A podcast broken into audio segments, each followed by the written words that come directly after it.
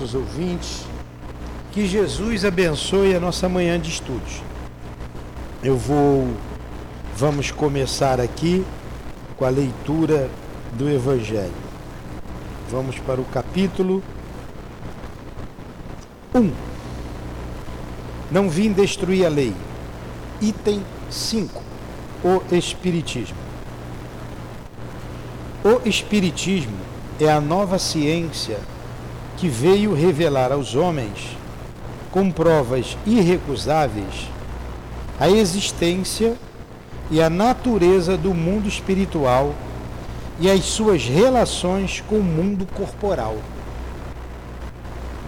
O Espiritismo nos mostra esse mundo não como algo sobrenatural, mas como ao contrário, uma das forças vivas e incessantemente atuantes da natureza como a fonte de uma infinidade de fenômenos até então incompreendidos e por essa razão rejeitados como pertencentes ao domínio do fantástico e do maravilhoso.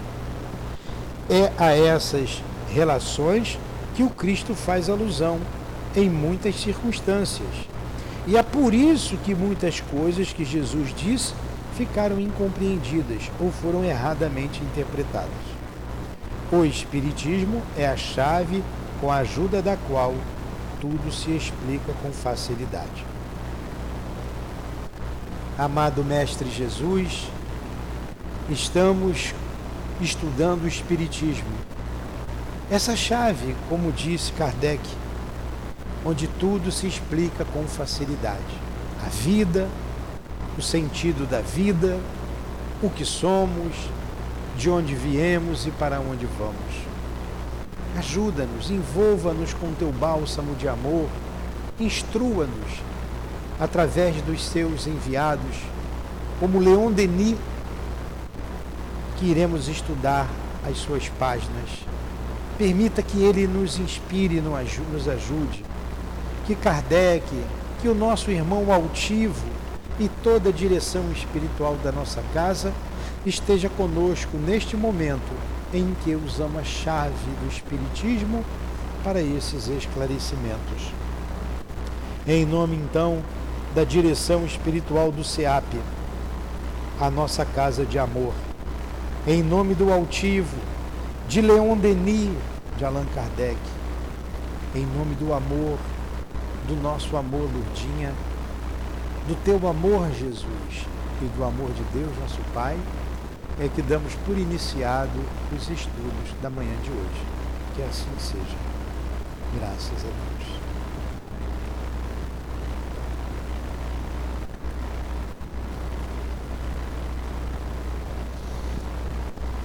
Gente, vamos lá. Vamos estudar aqui um pouco da nossa amada doutrina e uma a base de tudo, a base, a base, a imortalidade da alma. E a partir da imortalidade, mantendo a individualidade, é que nós vamos entender reencarnação, pluralidade dos mundos habitados, comunicabilidade, etc, etc, etc. Né? E Leon Denis faz isso muito bem mostrando para gente que somos espíritos.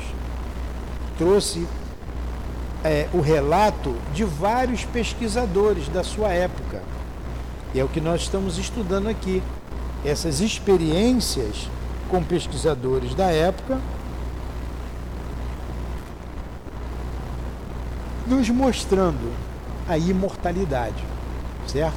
E é a prova da reencarnação a prova da reencarnação. Então são pesquisas.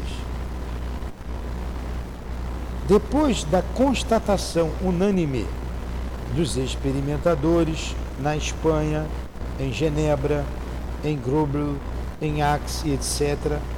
Estou aqui na, na, página 233 do meu livro, da, da do livro do, do, da FEB, a página 210.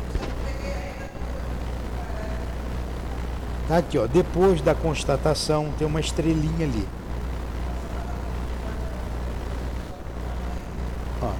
depois da constatação unânime. Tem-se na Espanha, em Genebra, em Gobel, Greno é, e Aix.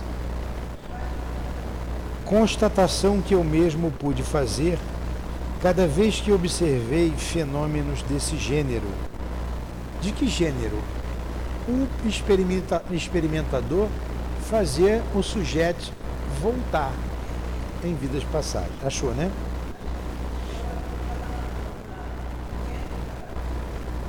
Em cada existência nova que se desenrola, a atitude, o gesto, a linguagem, os sujeitos mudam. A expressão do olhar difere, tornando-se mais dura à medida que se recua na escala do tempo.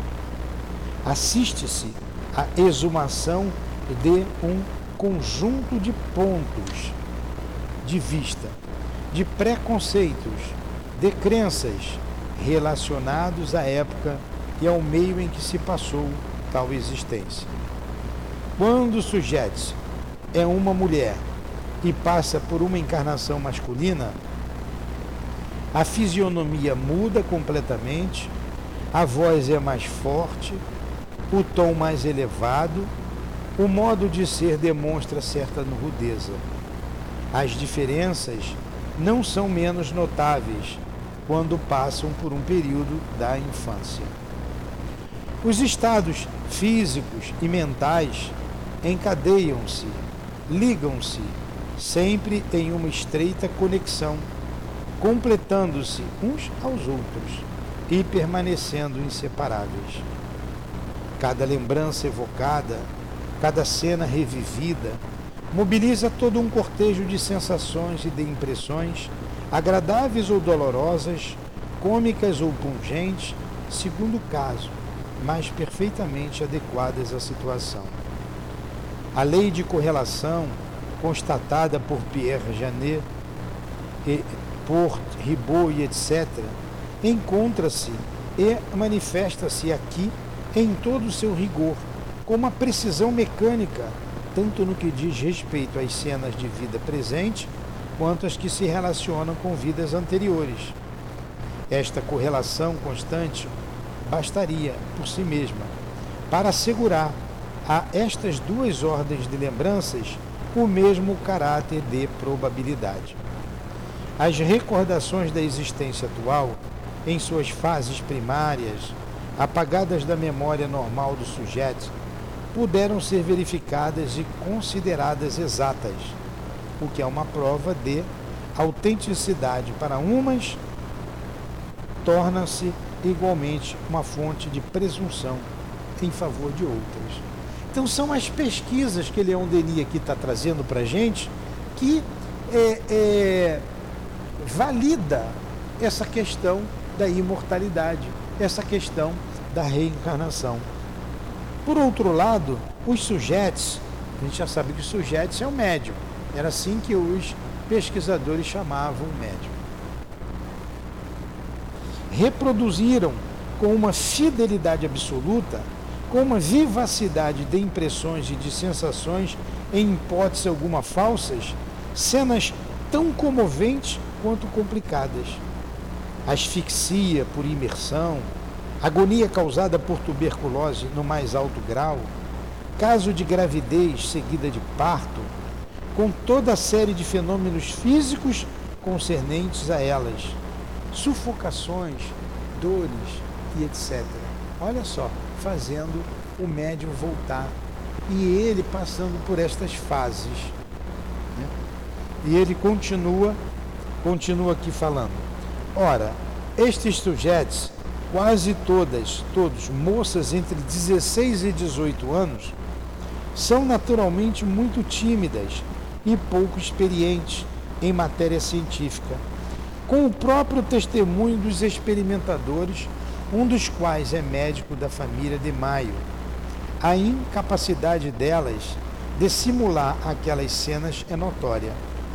Elas não possuem conhecimento algum de psicologia ou de patologia, nem testemunharam na presente existência incidente algum suscetível de fornecer-lhes indicações e ensinamentos sobre fatos desta ordem.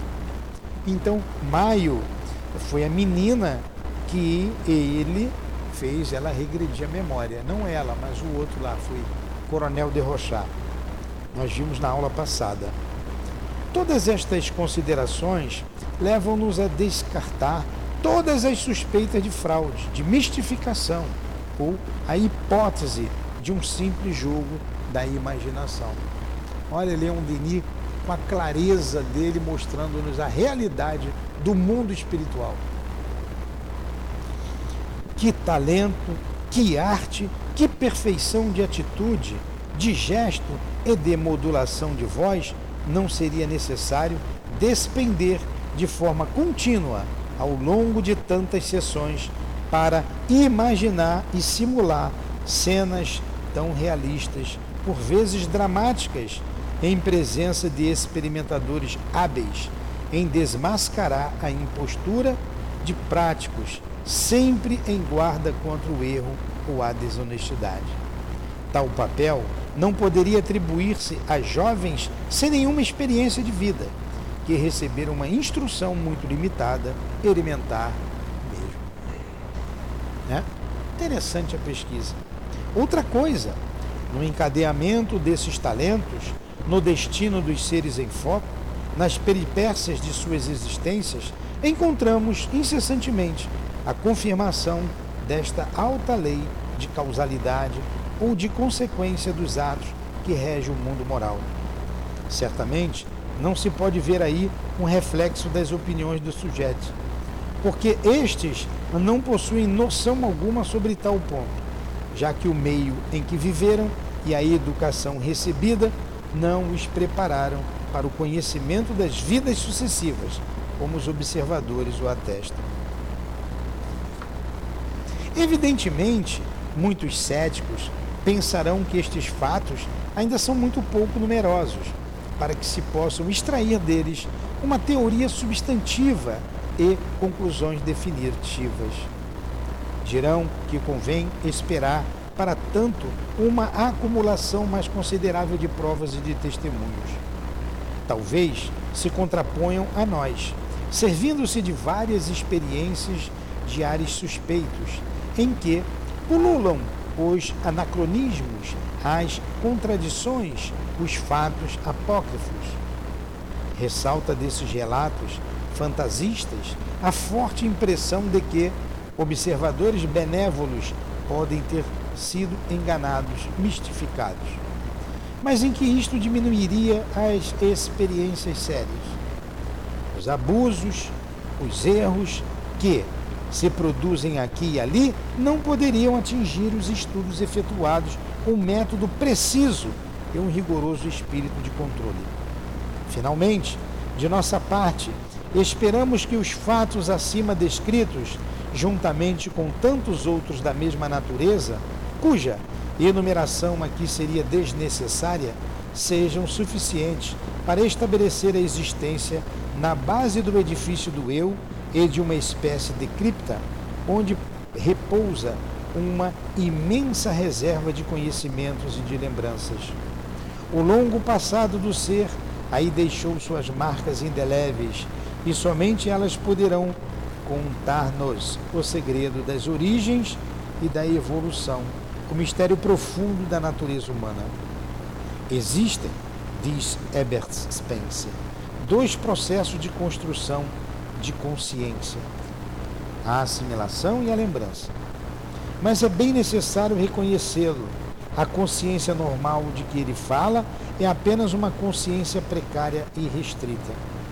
Ela vacila à beira dos abismos da alma, como uma chama intermitente clareando o mundo oculto onde dormem forças e imagens, onde se acumulam as impressões recolhidas desde o ponto inicial do ser. E tudo isto, oculto durante a vida sob os véus da carne, revela-se no transe, sai da sombra, tanto mais nitidamente quanto mais desligada da matéria e evoluída a alma estiver. Então, está aí a conclusão de Leon Denis a respeito das experiências feitas por Charles Richer, pelo Coronel de Rochard Thyssen e tantos outros aqui, pesquisadores, que fizeram a regressão nessas jovens, nessas jovens, em várias jovens, em que constatou a imortalidade da alma. Pesquisas sérias, todas elas anotadas, feitas com grande critério. Com critério, né? Hã?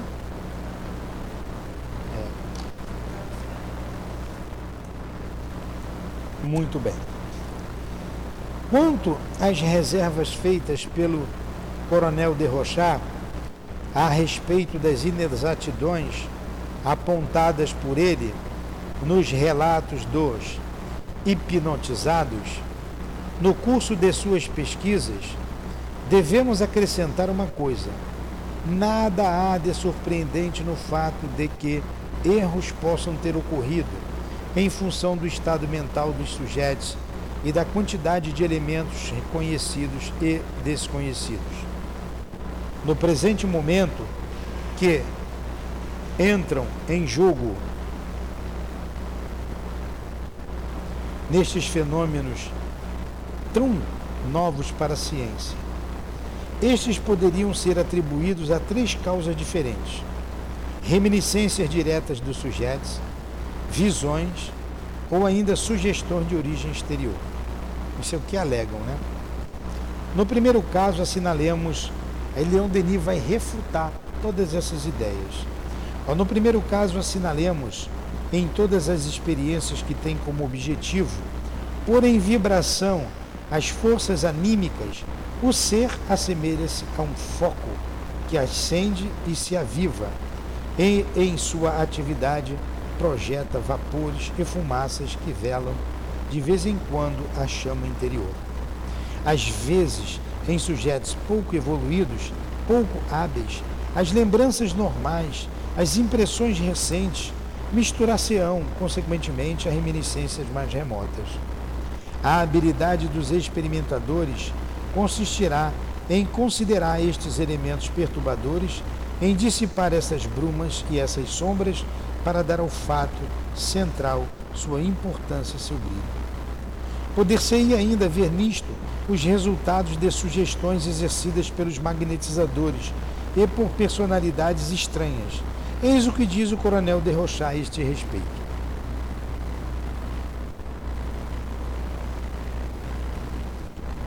Certamente, estas sugestões não se originam de mim, que não só evitei tudo que pudesse impor ao sujeito um rumo determinado, mas também procurei com frequência e em vão afastá-lo disso através de sugestões diferentes.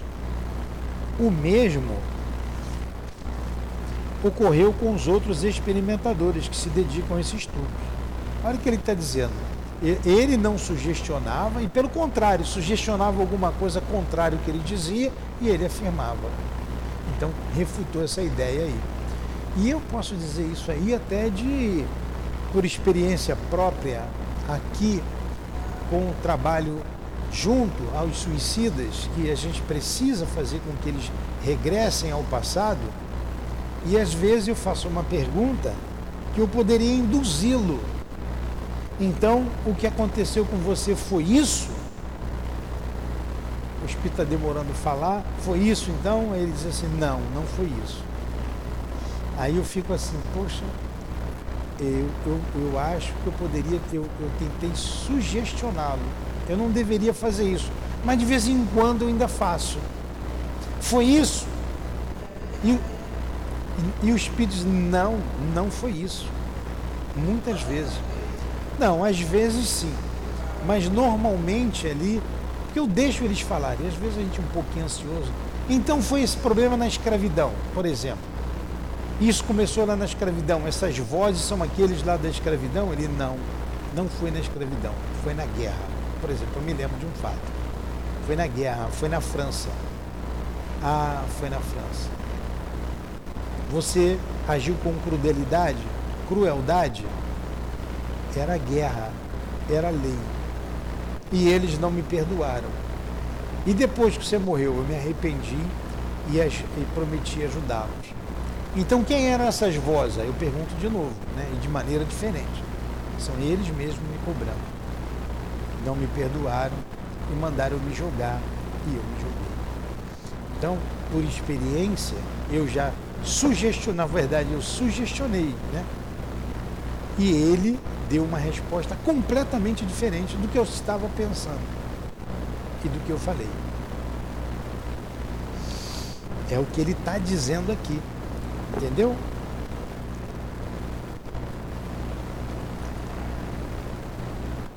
É. Aí ele continua. Serão elas efeito de ideias que, segundo a expressão popular, estão no ar? A terceira ideia, né, que ele colocou ali. Ele refutou as duas primeiras. Agora essa daqui é a terceira, que ele foi é, é questão de visões, sugestões de origem exterior. Será que é isso que ele está falando?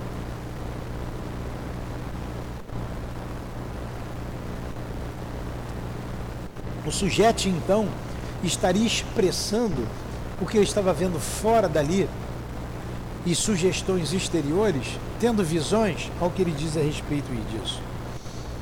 Serão elas efeito de ideias que, segundo a expressão popular, estão no ar e agem mais fortemente sobre o espírito do sujeito, liberado pelos é, dos elos do corpo? Até certo ponto, isto seria possível, pois se observou que todas as revelações dos estáticos se ressentem em maior ou menor escala do ambiente em que, se, em que eles viveram. Serão devidas às entidades invisíveis que, por quererem difundir entre os homens a crença nas encarnações sucessivas, procedem como a morale em ação, através de historinhas assinadas com pseudônimos para evitar as reivindicações entre vivos? Os invisíveis consultados sobre a mesma questão por via mediúnica responderam: Quando o sujeito não está suficientemente liberado para ler em si mesmo a história do seu passado, nós, através de quadros sucessivos, reproduzimos para eles suas próprias existências. Trata-se, neste caso, de visões e por isso elas poderiam ser sempre estáticas. Pega ali, por favor, o, o ar para eu ligar.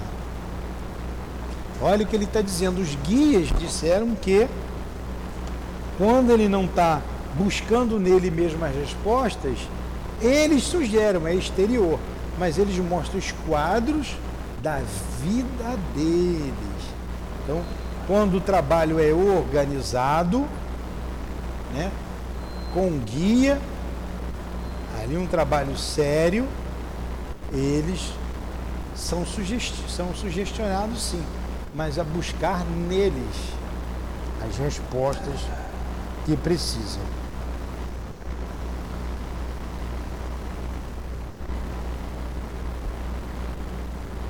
Os invisíveis, consultados sobre a mesma questão por via mediúnica, responderam: Olha, vou ler de novo. Quando o sujeito não está suficientemente liberado para ler em si mesmo a história do seu passado, nós, através de quadros sucessivos, reproduzimos para eles suas próprias existências. Trata-se, neste caso, de visões e, por isso, elas poderiam nem sempre ser exatas. Podemos iniciar-vos em vosso passado, sem contudo precisar as datas e os lugares. Não vos esqueçais de que, libertos das convenções terrestres, tempo e espaço não existem mais para nós. Vivendo fora desses limites, facilmente cometemos erros em tudo que se refira a eles. Consideramos tudo isto como coisa bem pequeninas e preferimos falar-vos sobre vossos atos, bons ou maus, e suas consequências. Se algumas datas, se alguns nomes não se encontram em vossos arquivos, concluís que tudo é falso. Profundo erro de vosso julgamento. São grandes as dificuldades para passar-vos conhecimentos tão precisos quanto exigis Mas crede em nós, não vos canseis de vos das vossas pesquisas.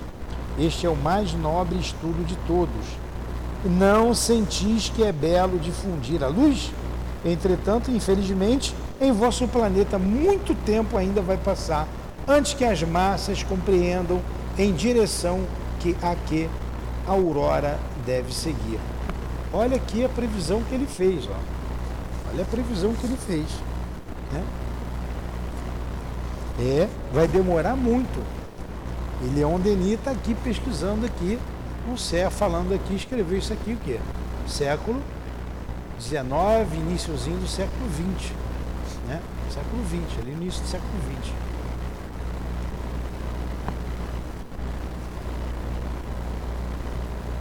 Início do século XX, 1900 e pouco. Deixa eu ver se está escrito aqui. Ó, 1907, né? Então, é,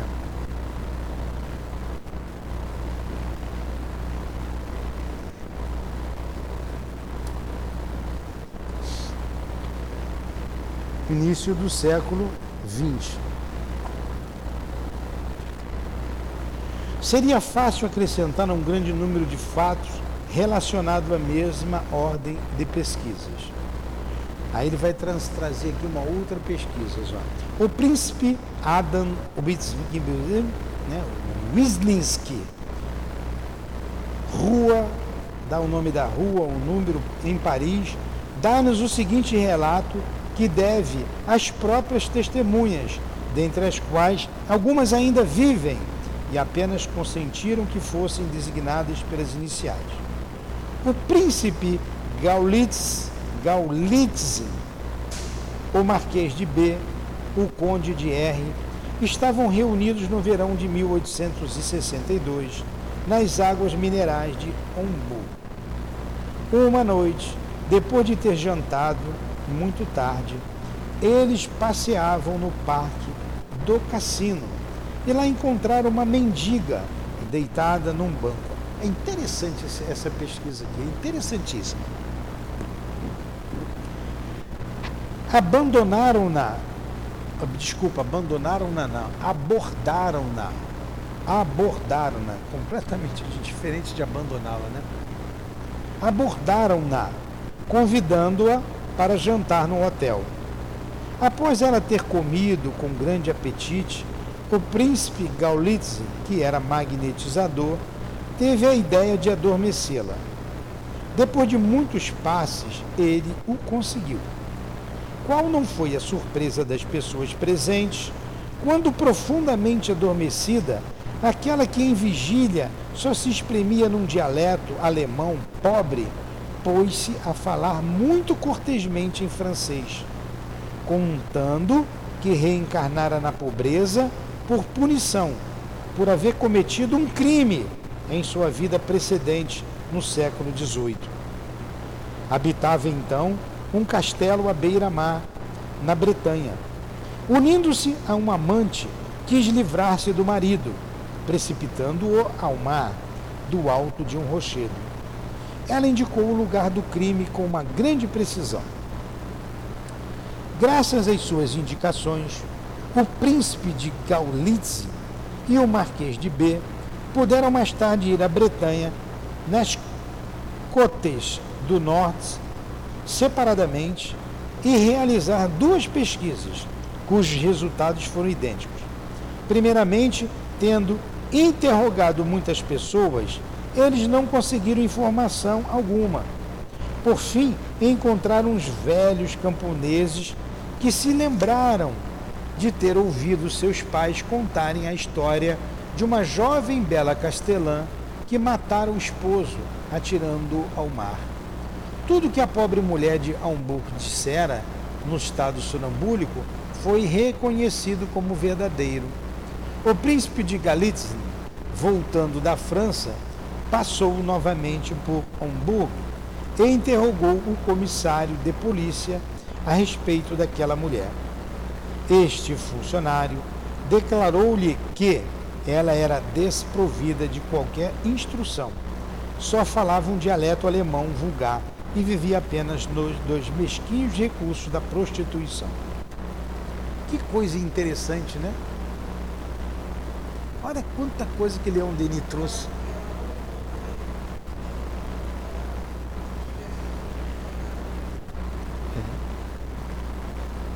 Vê-se que a doutrina das vidas sucessivas, ensinadas pelas grandes escolas filosóficas do passado e hoje em dia pelo espiritualismo kardecista, recebe através dos trabalhos dos estudiosos e dos pesquisadores, tanto de forma direta quanto indireta, novas e numerosas complementações. Graças à experimentação, as profundezas mais ocultas da alma humana se entreabrem e nossa própria história parece reconstituir-se do mesmo modo que a geologia pôde reconstituir a história do globo examinando suas poderosas bases. A questão ainda continua pendente, é verdade. Deve-se ter uma extrema reserva relativamente às conclusões. Contudo, apesar das lacunas que subsistem, consideramos um dever publicar estes fatos e a essas experiências, a fim de que, de, para eles, atrair a atenção dos pensadores e de provocar novas investigações. Desta maneira, pouco a pouco, facear luz completa sobre este problema, como se fez sobre tantos outros. Tudo bem? Bom, né? Esse capítulo, né? Vamos continuar mais um pouco? É informativo são pesquisas e a gente precisa lê-las. Não tem como fazer diferente. É. Ah, é. Verdade. Em princípio, dissemos, o esquecimento das existências anteriores é uma das consequências da reencarnação. Todavia, este esquecimento não é absoluto. Em muitas pessoas, o passado se acha sob a nova, sob a forma de impressões, senão de lembranças precisas. Às vezes, estas impressões influenciam nossos atos. São as que não provêm nem da educação, nem do meio, nem da hereditariedade. Entre estas, podem ser catalogadas as simpatias e antipatias súbitas, as intuições rápidas, as ideias inatas. Basta irmos ao fundo de nós mesmos, estudar-nos com cuidado para encontrar em nossos gostos, nossas tendências, nossos traços, nos traços do nosso caráter, numerosos vestígios desse passado. Infelizmente, muito poucos de nós dedicam-se a este exame de forma metódica e atenta. E há mais. Pode-se citar em todas as épocas da história certo número de homens que, graças a disposições excepcionais de seu organismo psíquico, conservaram lembranças de suas vidas passadas. Para eles, a pluralidade das existências não é uma teoria, é um fato diretamente percebido. O testemunho destes homens reveste-se de uma importância considerável pelo fato de que ocupavam na sociedade de seu tempo uma alta posição. Quase todos os espíritos superiores exerceram uma grande influência sobre sua época. A faculdade, muito rara, de que dispunham era, sem dúvida, resultado de uma imensa evolução. Sendo o valor de um testemunho proporcional à inteligência e a integridade da testemunha, seria impossível omitir as afirmações destes homens, alguns dos quais reconhecidamente geniais. É fato bem conhecido de que Pitágoras se lembrava de pelo menos três de suas existências e dos nomes que tinha em cada uma delas.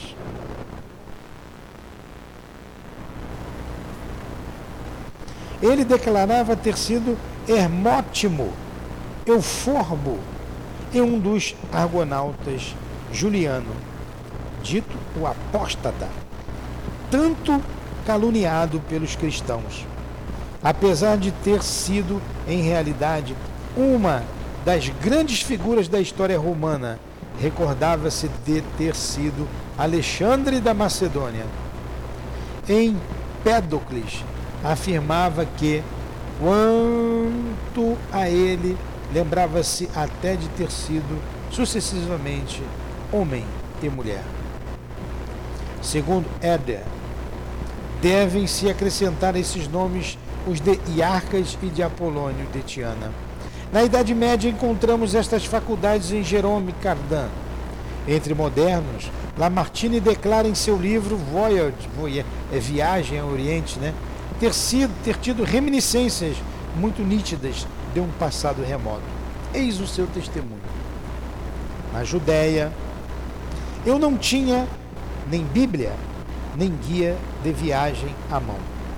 Ninguém que me dissesse o nome dos lugares e o antigo nome dos vales e das montanhas. Entretanto, imediatamente reconheci o vale de Terebinto e o campo de batalha de Saul. Indo ao convento, os padres confirmaram a exatidão dos meus reconhecimentos. Meus companheiros não conseguiam acreditar naquilo. Assim também em Séfora. Apontei e designei pelo nome uma colina em que havia um castelo, uma ruínas, em ruínas, como o provável local de nascimento da Virgem. No dia seguinte, ao pé de uma montanha árida, reconheci o túmulo dos Macabeus e dizia a verdade sem o saber. Executando ou excetuando-se os vales do Líbano, quase nunca encontrei na Judéia um lugar ou uma coisa que não fosse para mim como uma lembrança. Teremos então vivido duas vezes o mil. Nossas memórias, nossa memória será apenas uma imagem embaçada que o sopro de Deus reaviva? Em Lamartine, a concepção das vidas múltiplas do ser era tão viva que ele propôs a fazer disto sua ideia mestra, a inspiradora por excelência de suas obras era, segundo ele, o primeiro elo, o último de uma série de obras que deveriam ligar-se umas às outras e traçar a história de duas almas, seguindo através dos tempos sua evolução dolorosa. As agitações da vida política não lhe deixaram tempo para unir em si os esparsos elos desta cadeia de obras-primas. Então, o que, que a gente viu aqui? A lembrança né, do nosso eh, Lamartine, indo fazer uma viagem lá na Palestina, lembrando, reconhecendo todos os lugares. Foi numa igreja, foi num lugar confirmar e tudo foi confirmado.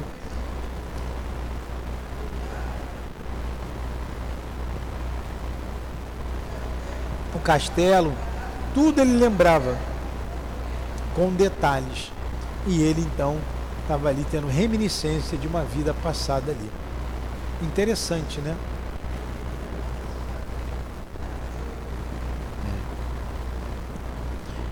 É. Joseph Mary tinha sido penetrado nas mesmas ideias.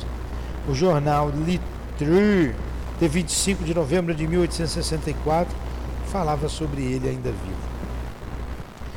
Ele tem teorias singulares, que para ele são convicções. Assim sendo, crê já ter vivido várias vezes. Lembra-se das menores circunstâncias de suas existências anteriores e as detalha com quê de certeza que se impõe como uma autoridade. Deste modo, foi amigo de Virgílio e de Horácio, conheceu Augusto e Germani, germânicos, guerreou nas Gálias e na Germânia em general e comandava, era general e comandava as tropas romanas quando ela atravessara o Reno. Reconhece nas montanhas lugares em que acampou, nos vales campos da batalha, onde outrora combateu. Chamava-se então Minius. Aqui dá-se um episódio que bem parece estabelecer que essa lembrança não são apenas miragens de sua imaginação dia, em sua vida presente, ele estava em Roma e visitava a biblioteca do Vaticano. Foi recebido por jovens noviços em longas vestimentas marrons que se puseram a falar-lhe no latim mais puro. Merry era bom latinista no que concerne à teoria e às coisas escritas, mas ainda não tentara conversar familiarmente na língua de Juvenal. Ouvindo aqueles romanos atuais, admirando aqueles magníficos idiomas, tão bem harmonizado com os costumes da época em que era falado, com os monumentos, pareceu-lhe que um véu era retirado de seus olhos e que ele próprio tivera conversado em outros tempos com amigos que se serviam daquela linguagem divina. Frases inteirinhas e irrepreensíveis brotavam-lhe dos lábios. Imediatamente encontrou a elegância e a correção. Enfim, falou latim como fala francês. Nada disso poderia ser feito sem uma aprendizagem. E, se ele não tivesse sido um súdito de Augusto, se não houvesse atravessado aquele século de tantos esplendores, não poderia improvisar um saber impossível de adquirir-se em boas horas, né? em algumas horas. Interessante essas lembranças. Muito interessante, né? Estudo bem interessante hoje, né? E para terminar, né? vamos caminhando aqui para o final do tempo. O jornal Literatura Literatura, deve ser literatura ainda, a respeito de Mary continua.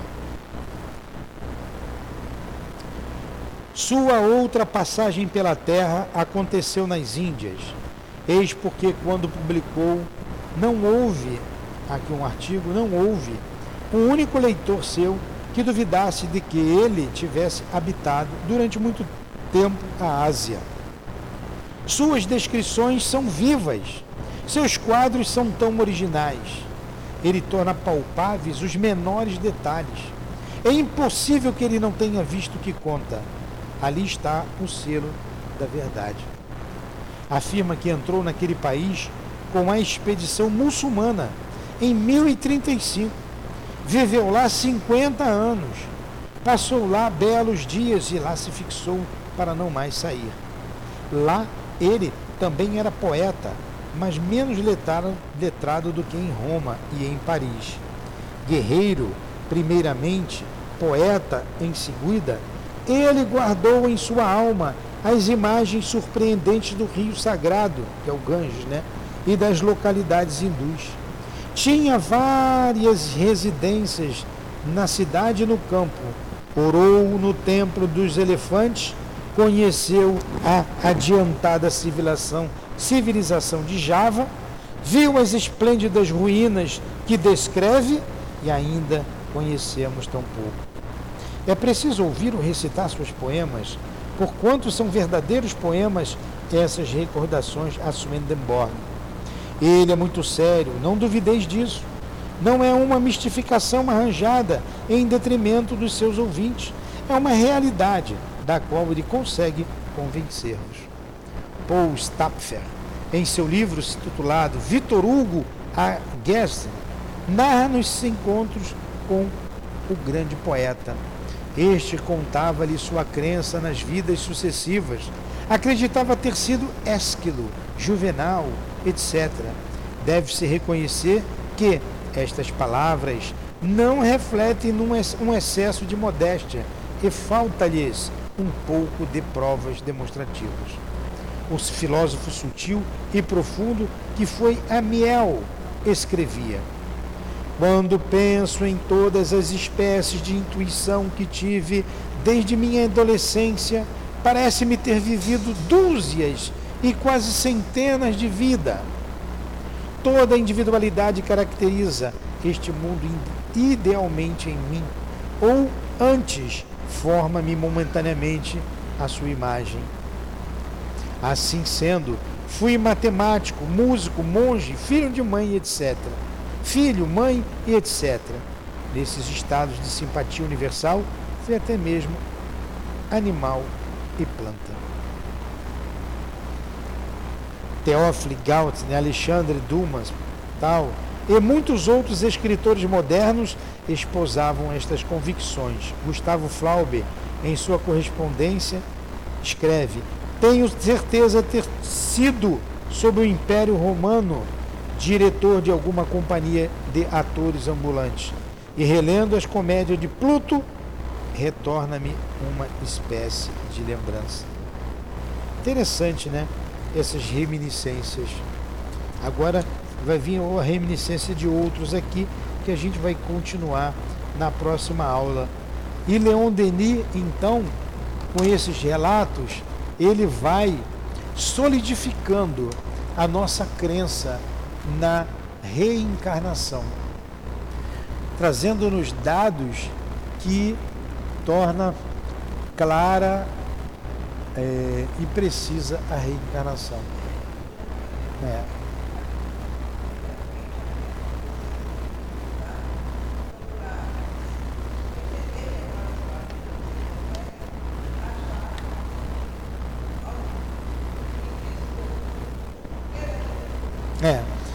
E nós, nós vamos fazendo isso, nós vamos fazendo isso devagarinho aqui, a gente vai lendo essas, essas pesquisas dele, não tem jeito, quem nos ouve de casa, eu tenho que ler, porque são pesquisas. É, vocês não vão entender. E que solidifica a nossa crença, né, como a gente falou aqui.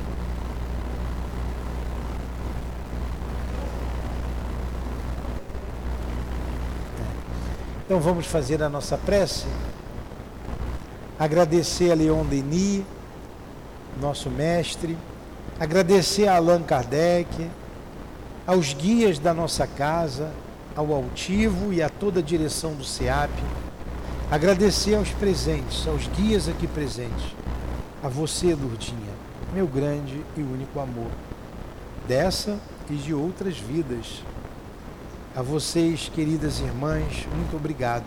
A Dona Ivone, a Cidinha, a Neuza, a Elvira, que Deus os abençoe a todos. Em nome desses queridos irmãos, Senhor, em nome de Leon Denis, em nome de Allan Kardec, em nome do amor, do amor que vibra em nossa casa de amor, do nosso querido irmão altivo e da coluna de espíritos que dirige o SEAP. Em nome do nosso amor, do teu amor, Senhor, e do amor de Deus acima de tudo, é que damos por encerrado os estudos em torno da obra, o problema do ser e do destino. Que assim seja. Graças a Deus.